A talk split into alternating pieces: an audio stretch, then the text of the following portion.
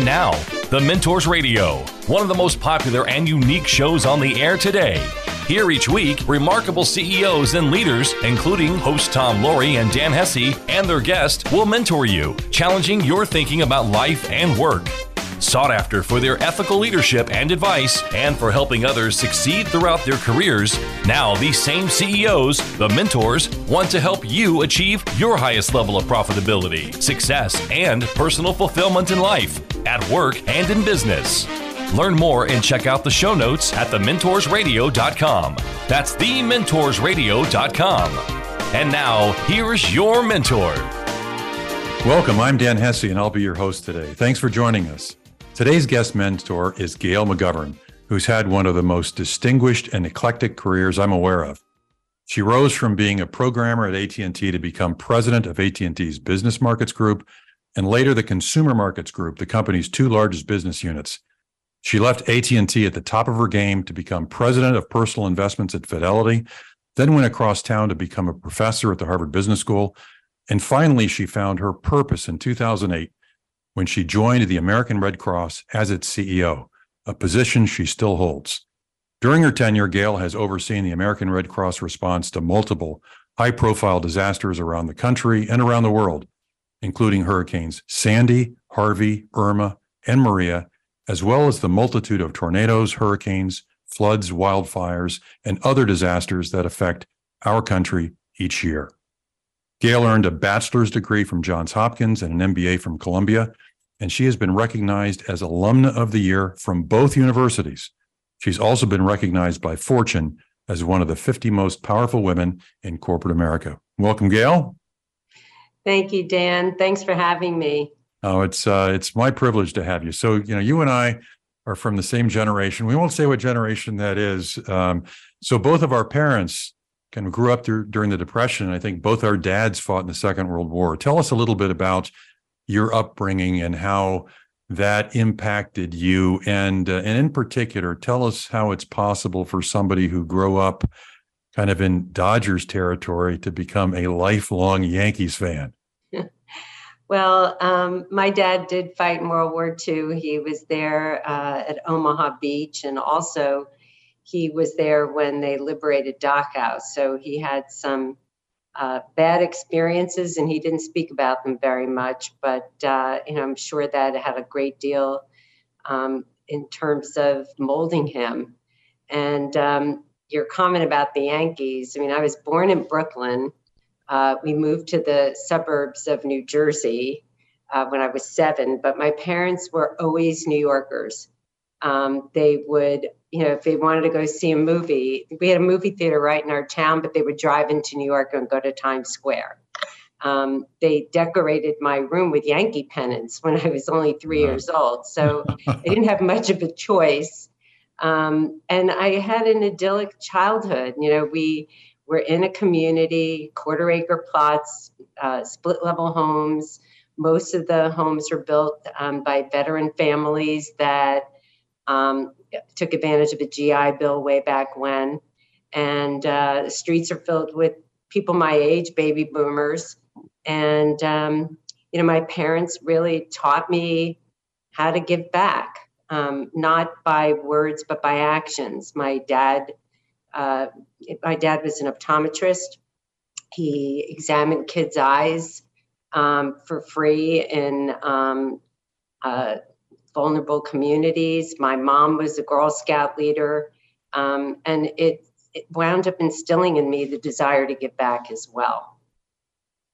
Um, that's uh, that's terrific. You do. It does sound like you had wonderful parents. Another thing that you and I share in common, and I had wonderful parents, is that um, I went away to a men's college that went co-ed. They started admitting women my sophomore year You were, you know, again, kind of a, the different side of that. You transferred to a, a historical, historically men's college when they started admitting women. Did being one of the few women in a kind of a male dominated place like Johns Hopkins, did that help prepare you for your business career? You know, it's an interesting question. And the, the short answer is yes, but at the time I didn't realize it Mm-hmm. So there were 50 women, 1,900 men, and it was rare if I ever attended a class with even another one single woman. So I found myself always being the only woman in the room. And as my career progressed, it felt easier, I believe, for me because I, I was used to that environment. Uh, made a lot of male friends, um, you know, went to a lot of baseball games. Um, so it it was a little bit strange at first, but once I got used to it, it felt there was a level of normalcy to it. And as I said, you know, in business, um, particularly back when, uh, I did find myself the only woman in the room, and it happened pretty frequently. So you know, you and I, we both kind of started our careers at at AT and T. I'm, I'm hitting all these common points early on, but uh, you know, I don't think there's any company in history that I'm aware of that did a better job of developing leadership talent than AT&T back in that era where if you were recognized as somebody with leadership potential they moved you into different assignments different disciplines different parts of the country or the world really trying to get you to learn the entire business tell us a little bit about the assignments you had along the way from starting, you, know, you were a coder, you know, programmer, all the way to becoming president of its two largest business units, which I think, you know, between them were like 60 plus billion dollars in revenue, which back in the 90s was real money. well, um, I, I agree with you. Uh, AT&T was great at developing talent. And, um, you know, they had leadership programs, they had mentors. Uh, it really made a, a big difference. And I, I believe that they were ahead of their time um, when they were doing this. You know, when I became an officer at AT&T, there were only seven women officers. But um, by the time I left, it was about 25% female officers. And that is really a testament to to how well the organization you know really found good talent and also found diverse talent and um, you know i was also very fortunate that i had a lot of mentors along the way that got me from being a computer programmer to you know running a large business unit and um, you know it, it's it actually i think was unusual back then uh, to put so much emphasis on developing people. I think you know nowadays people realize that the company's only as good as the people that are there, but back then it was almost like uh, you know a, a trademark of what my experience was at AT and T. We'll be back in a few minutes with our guest mentor, American Red Cross CEO Gail McGovern. Go to our website, thementorsradio.com, and click on List of Shows to listen to our past guests. This is Dan Hesse, and you are listening to the Mentors Radio Show. And now, back to the Mentors, where remarkable CEOs challenge your thinking about life and business.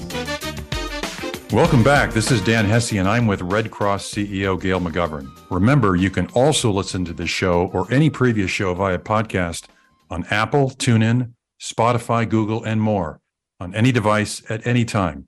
Subscribe at thementorsradio.com. So, uh, so Gail, you mentioned mentors. Do any mentors come to mind, and what did they teach you? So, I think if it weren't for the fact that I had strong mentors, I'd still be uh, a coder. Um, you know, I really loved programming. I felt like somebody was paying me to do the New York Times crossword puzzle every day. Um, but it, it became clear that you know I was beginning to get promoted through the ranks of IT, and all of a sudden I started getting bored, um, and I I felt like I could have been at any company in their IT department; it would feel the same way. I didn't know what we were selling. I didn't understand customers. I didn't understand our products. So I begged this uh, vice president um, John Wyman to oh. uh, let me join his organization in sales. And he said, No, you don't have enough background. And we went, I, I think it was three meetings. I said, Please, you know, I really think I belong in sales.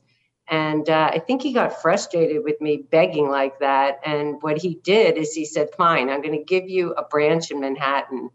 I think it was like the second to largest branch. Um, we had the garment district. We I think, had I think the that's when I district. yeah, I think that's when I met you.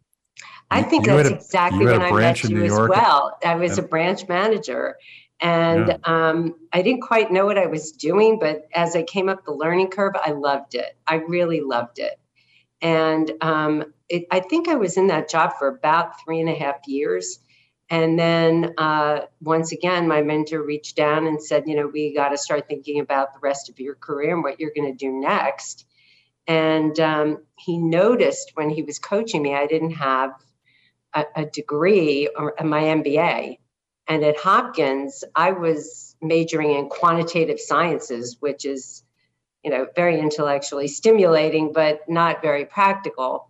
So, against my will, I went to one of these executive programs at Columbia, and um, it it taught me so much. I really, I when we would get the annual report, Dan, I would look at the pictures because I couldn't read the financial statements. And after getting my MBA at Columbia, that's really when my my career moved. And I was very curious. I did a stint in operations. I did a, a, a rotational assignment at Bell Labs. You know, I moved around quite a bit, and I kind of described my career as not a ladder, more like a lattice. I took a lot of um, uh, lateral moves during that period of time, and um, when I finally had the opportunity to run a P&L, I felt like I was ready for it. Um, and that probably would not have ever happened had it not been for strong mentorship. And, you know, to this day, I'm grateful for it. By the way, that's a, a great um, lesson about getting the bro- broad enough experience early on that prepares you uh, so you don't top out too early. I've I've seen too many people move too quickly up. We'll call it one smokestack, and that's it because they just don't know the business. By the way, you mentioned P and L.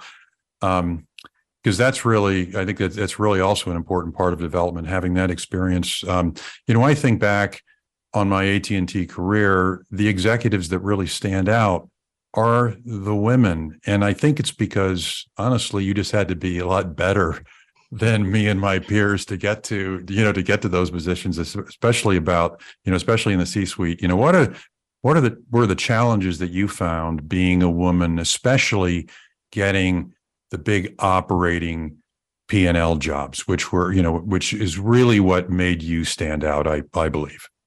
Well, first of all, as I mentioned, I really, once I got my MBA, I really wanted to go from department to department to understand how they operated.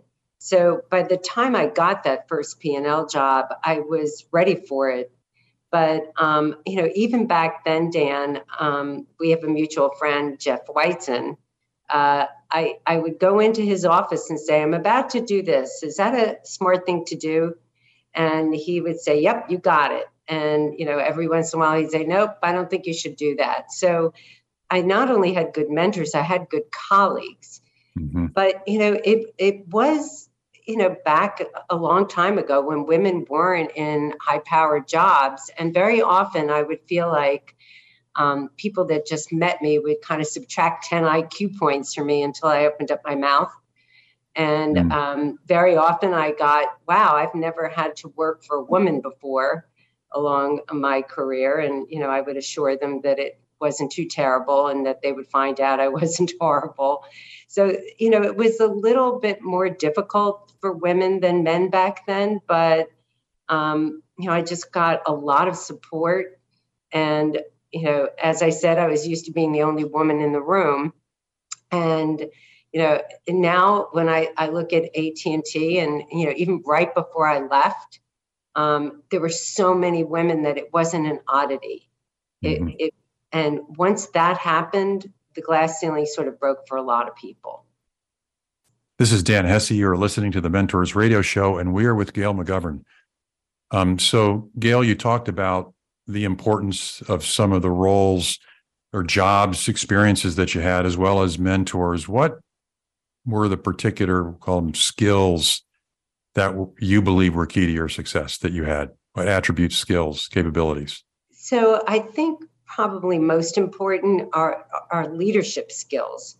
Um, how to gather a diverse group of thinkers and throw a problem at them and have them solve it in a way that is better than anybody could have done individually. Um, creating high performing teams that um, have different skill sets that debate and argue and at the end come up with a great solution you know as a uh, as a final product um, so i think leadership skills are really important the other thing is teamwork um, you know, I had a boss once who told me, you should wake up in the morning every day and try to figure out how you can help your colleagues. And I was a middle manager when they said that to me, and it really struck home. It really struck home. You know, it, rather than trying to compete for the next rung in the ladder, just forging those relationships, figuring out ways you can help them, I, I distinctly remember having a difficult time with somebody in operations because they were installing the stuff I was selling um, and missing deadlines. And I, I remember going in there and say, how can I help you? Is there a product that I, I should stop selling so it would, would help you? And as soon as that happened, um, you know, our whole relationship changed. And you know, so I think it's leadership skills, it's forging relationships, helping the people that are around you, and um, also experiencing a lot of different things um, along the way uh, that I think are are are keys. Well, as someone who is your peer a, a few times, that was a great attribute of yours. And you know, I remember like when we were up at the C, you know in the C suite at AT and T, and you mentioned Jeff. You know, you know, Jeff was there, you were there, I were there. We were all kind of the same, uh, the, the same age. You know, I, you know, I didn't think of you as competitors. We were just trying to make AT and T better. It was something about, you know, and I think you had a lot to do with that. Just the way that you approached your job uh, and and tried to help me. You know, I was running that fledgling wireless outfit out there, which uh, which which was a blast, and, and and you helped make it that way. So you're at the top of your game. Um, you're a perfect age to be the potential CEO uh, at AT and T. And you know, even though I loved working with you, you did think about okay, who are going to be my competitors for the top job, and your name would have topped the list. And you stun me and everybody, and leave Fidelity. Can you tell us why? So, um, as you pointed out at the very beginning of this, you you said that I ran the business markets division, then I ran the consumer markets division, and even though I got a bump up in salary for running the consumer market uh, division, the thing about the business market is that it's complex. It's um, you're you're putting networks into big, large businesses. And it it's you know a it's an intellectually stimulating um, role to be in. And not only are you selling to ibm but you're also selling to joe's pizza parlor. And so every day it was its new strategy and you know mind bending um, solutions. And then when i went to the consumer markets division we really only had two levers to pull one was telemarketing and calling people while they were eating dinner and begging them to switch carriers, which wasn't all that pleasant. Yeah. and the other was advertising, tons and tons of advertising. And that was kind of it. And I looked at our new CEO and I figured he'd probably stay for 10 years. And I thought, I think I've kind of topped out for now. And so, for the very first time in my life, Dan, I answered the call from a headhunter. And when he described the job at Fidelity, um, I thought, wow, I'm going to learn new things. I had to get my broker's license because the law is that if even one broker down there in the organization works for you, you have to pass this thing. So you know, here I am cramming for a five hour test. You know, the market was something so new to me. And I just was ready for a change and I fell in love with Fidelity. It really was a great experience for me. We'll be back in a few minutes with our guest mentor, American Red Cross CEO Gail McGovern. Remember, you can listen live to our Saturday broadcasts anywhere in the world by going to San Francisco 860 The Answer. This is Dan Hesse, and this is the Mentors Radio Show.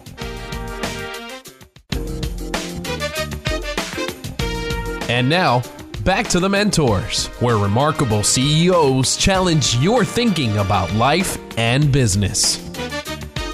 Welcome back. This is Dan Hesse, and I'm with talented executive Gail McGovern discussing making big changes in, one, in one's career. So, after a few years at Fidelity, Gail, you leave, you go across town to become a professor at the Harvard Business School. Another big change in career uh, direction. Why'd you do that?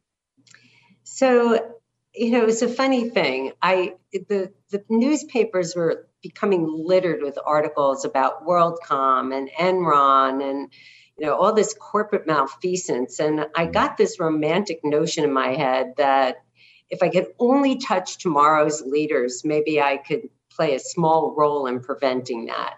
So I picked up the phone, made a cold call. Next thing I know, I'm having an interview. And the next thing I know, I got an offer to be uh, to teach marketing.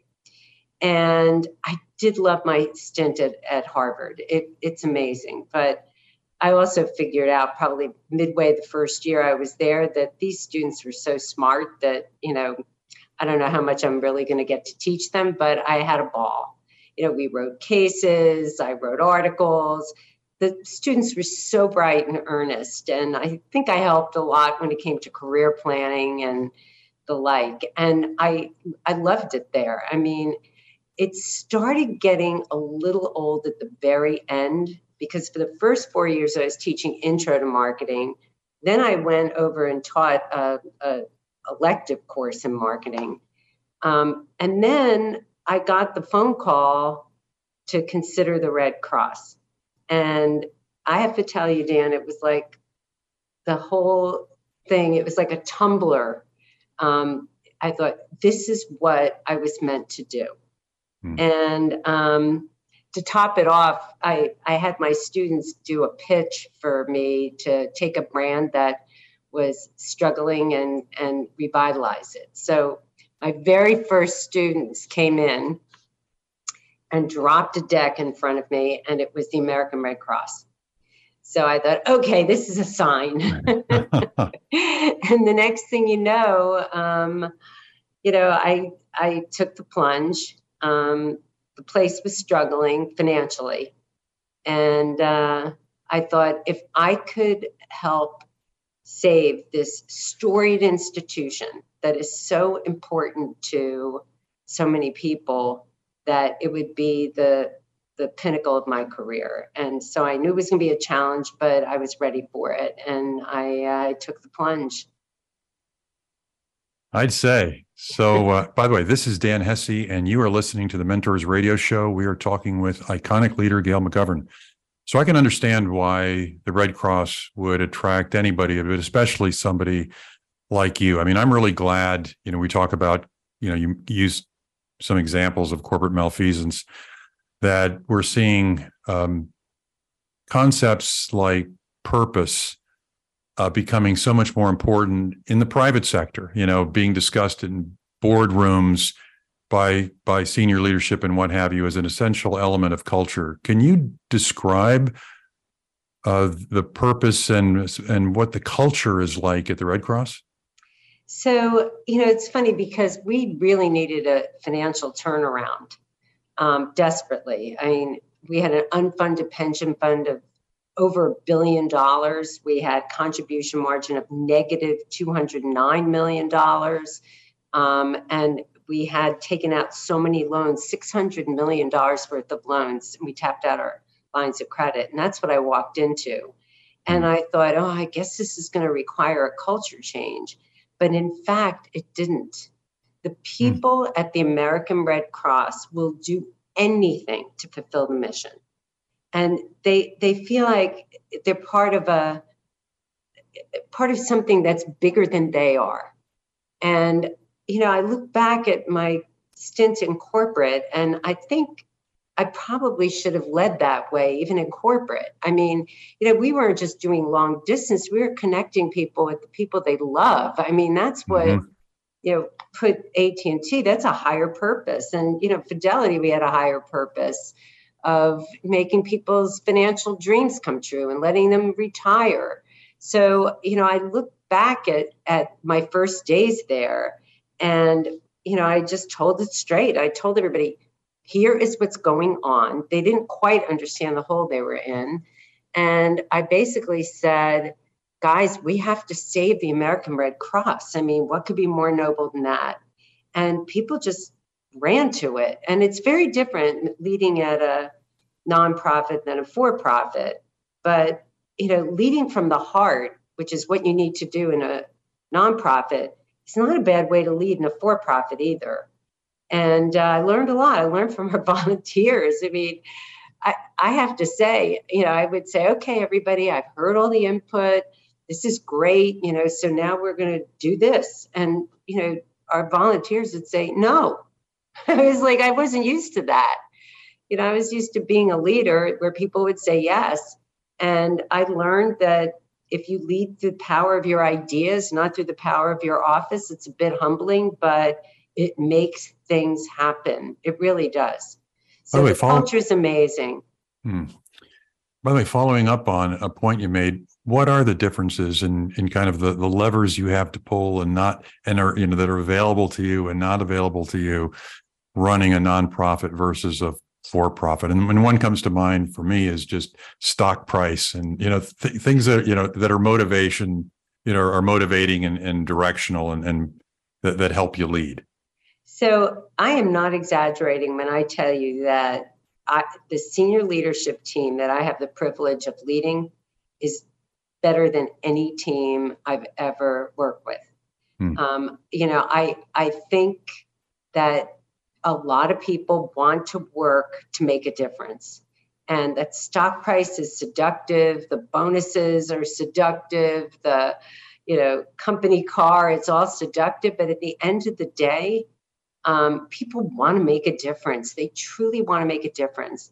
And I, you know, I think my my one superpower is staffing. I, I I'm really good at staffing. And I look for only two things. Are you really smart and are you nice? And mm-hmm. that is a lethal combination. If every person around your table embodies those two things, you can you can pull off almost anything. And if the people around your table are diverse thinkers, it helps even more because that way they can solve problems and they're smart enough to solve a problem, but they're nice enough not to make people feel small while they do it. And you know that's the, culture at the American Red Cross. And it would would be nice if we had some some stock. Yeah, it would be great. It would be nice if we had, you know, really big bonuses. Yeah, I'm sure everybody would love that too. But at the end of the day, it is so gratifying. And that's why I think, you know, if you lead from the heart and you tap into what the higher purpose is of the organization that you're in, um, it makes it a lot easier.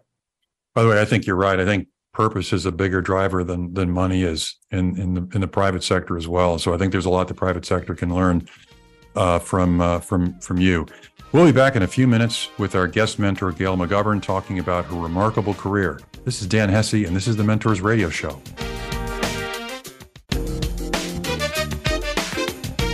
And now, back to the Mentors, where remarkable CEOs challenge your thinking about life and business. Welcome back. This is Dan Hesse, and I'm talking with trailblazing executive Gail McGovern. So, Gail, what have been your highest points and your lowest points as CEO of the Red Cross? So, um, probably my lowest point happened uh, three weeks after I joined the American Red Cross. And there was a horrific earthquake in Sichuan Valley in uh, China and it was my very first disaster. And at that point, intellectually, I thought, you know, this this isn't that easy, you know, that hard to solve. You're just getting it's materialist logistics. You're getting this stuff here and you're moving it into a shelter. You're getting the blood out of here, you're putting it into somebody's arm. And um, I saw the death and destruction. We heard from a young seven year old girl describing what happened that day. And she and 14 kids were spared because they were outside painting um, watercolors for art class. Mm-hmm. And as she was telling us this through an interpreter, behind her was a pile of rubble where 200 children um, were buried alive. And mm. that was my wake up call. It was like, this isn't about material logistics, this is about helping people in their darkest, darkest hours.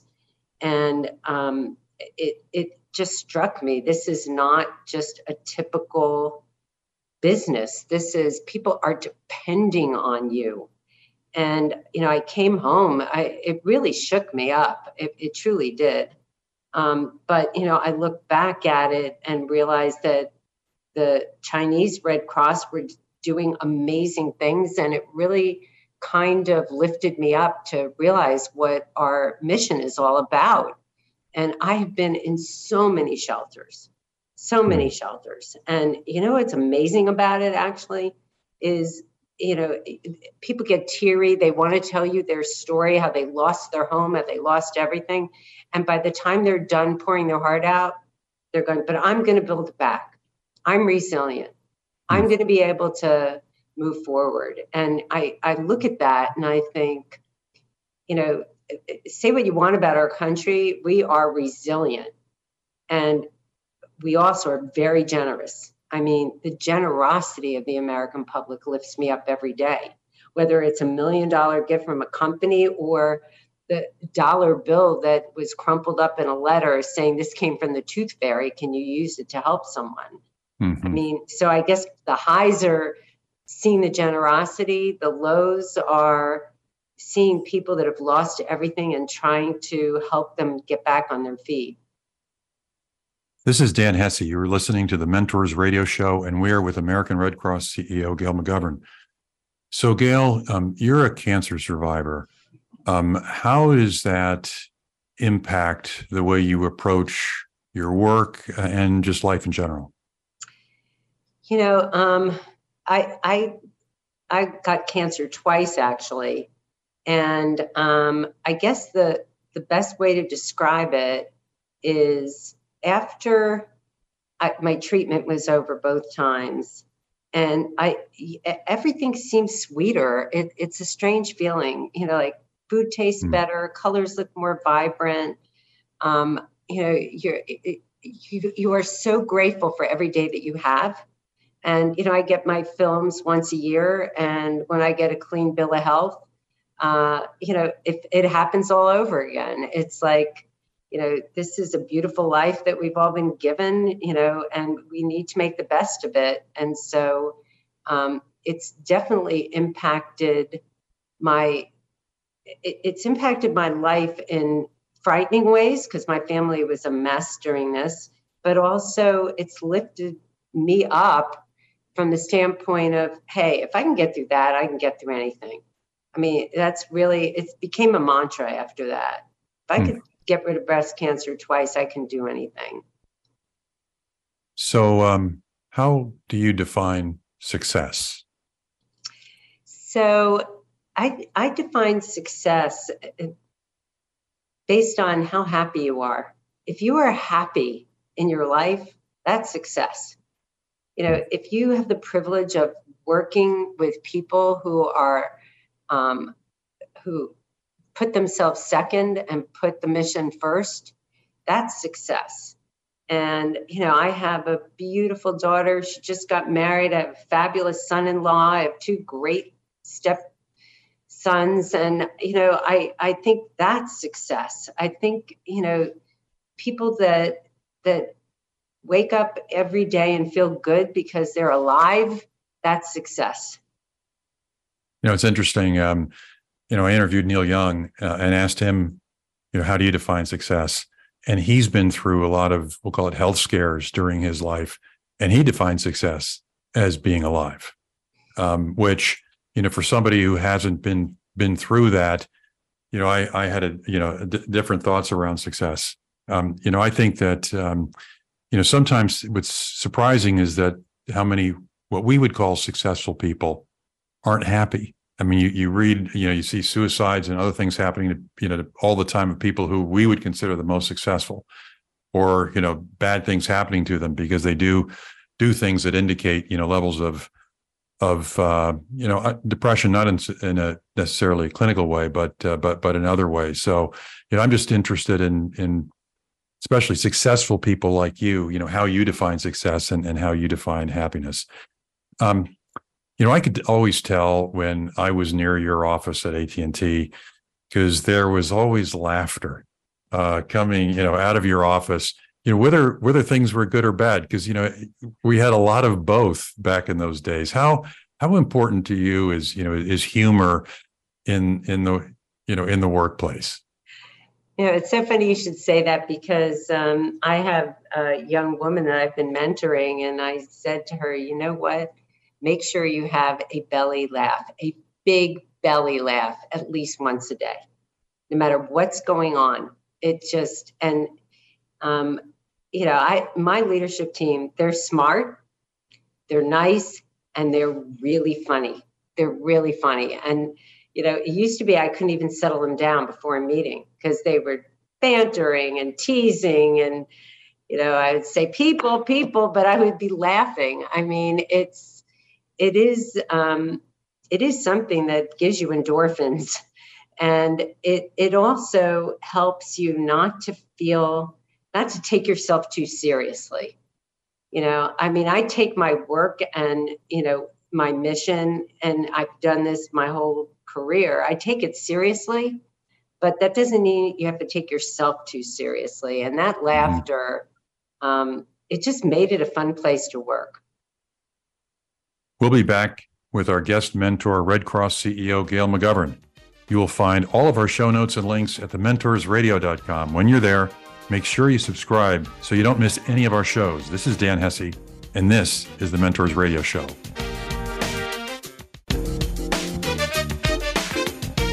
And now, back to the Mentors, where remarkable CEOs challenge your thinking about life and business.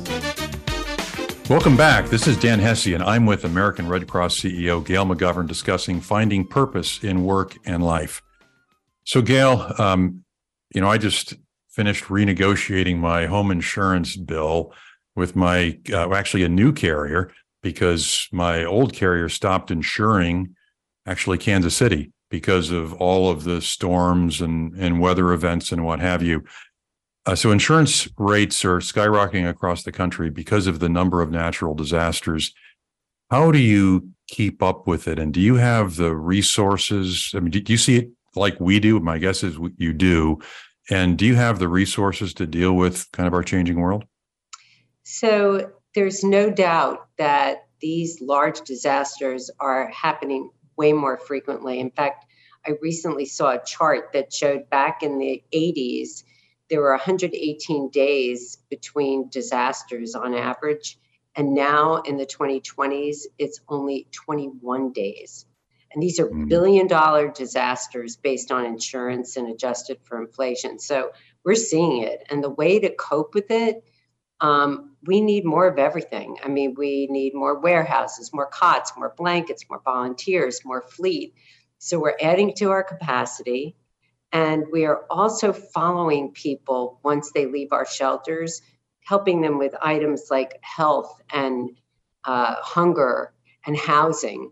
Um, and we've really adapted our mission to help the people that keep getting clobbered by disasters because of their geography and you know their social vulnerability.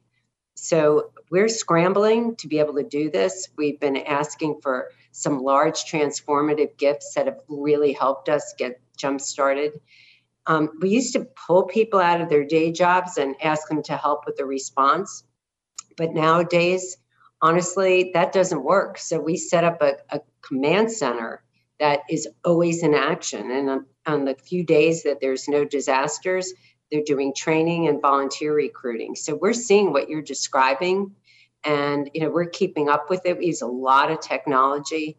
We are keeping up with it, but I have to tell you, it is, um, it's really an issue for our country. By the way, um, and you described it well. Is there is there anything you think that the public doesn't know or understand about the Red Cross in terms of what you do? Yeah, you know, I think most people think of us as a, a group that responds to disasters. Many people know we uh, are responsible for um, 40% of the blood supply. Um, there are a lot of people that tell us, oh, I took my lifeguard certification from you, so they know we do training. I think the thing they don't know is what we do for the men and women in the armed forces. We do a lot for the military. And um, it's something I'm very proud of. And uh, we just take good care of them while they're deployed. So we follow them around in hospitals and uh, military bases. So that's part of our mission that most people don't understand. So, in reflecting on your 15 years, good years uh, um, leading the Red Cross, is there anything you do differently? Oh my gosh. Um, you know, nothing specific comes to mind. I think there were probably you know, we've made mistakes along the way. There's absolutely no doubt about it. But I think what we've gotten very good at is when we make a mistake, we admit it and we mm-hmm. course correct. And that I think is a is a is really symbolic of, of good leadership. You try something, doesn't work, you say that didn't work, and you try something else. That's uh, that's that's great to keep in mind. Well, thanks for joining us today, Gail. Your amazing, diverse, and very successful career is a model of competence, excellence, and purpose. To our listeners, please go to thementorsradio.com for show notes and other resources. You can also listen to us online on any device at any time on any podcast platform like Apple, Google, Stitcher, TuneIn, or Spotify. Join us next week at the same time for another edition of the Mentors Radio Show. Until then, this is Dan Hesse signing off. Remember, we're never too informed or experienced to stop learning. It's been The Mentors, where remarkable CEOs challenge your thinking about life and business. To get more information about the program or a sponsor, to download a podcast of today's show, or to leave a question for our host, go to thementorsradio.com. That's www.thementorsradio.com. The preceding program copyright CBJ LLC. All rights reserved.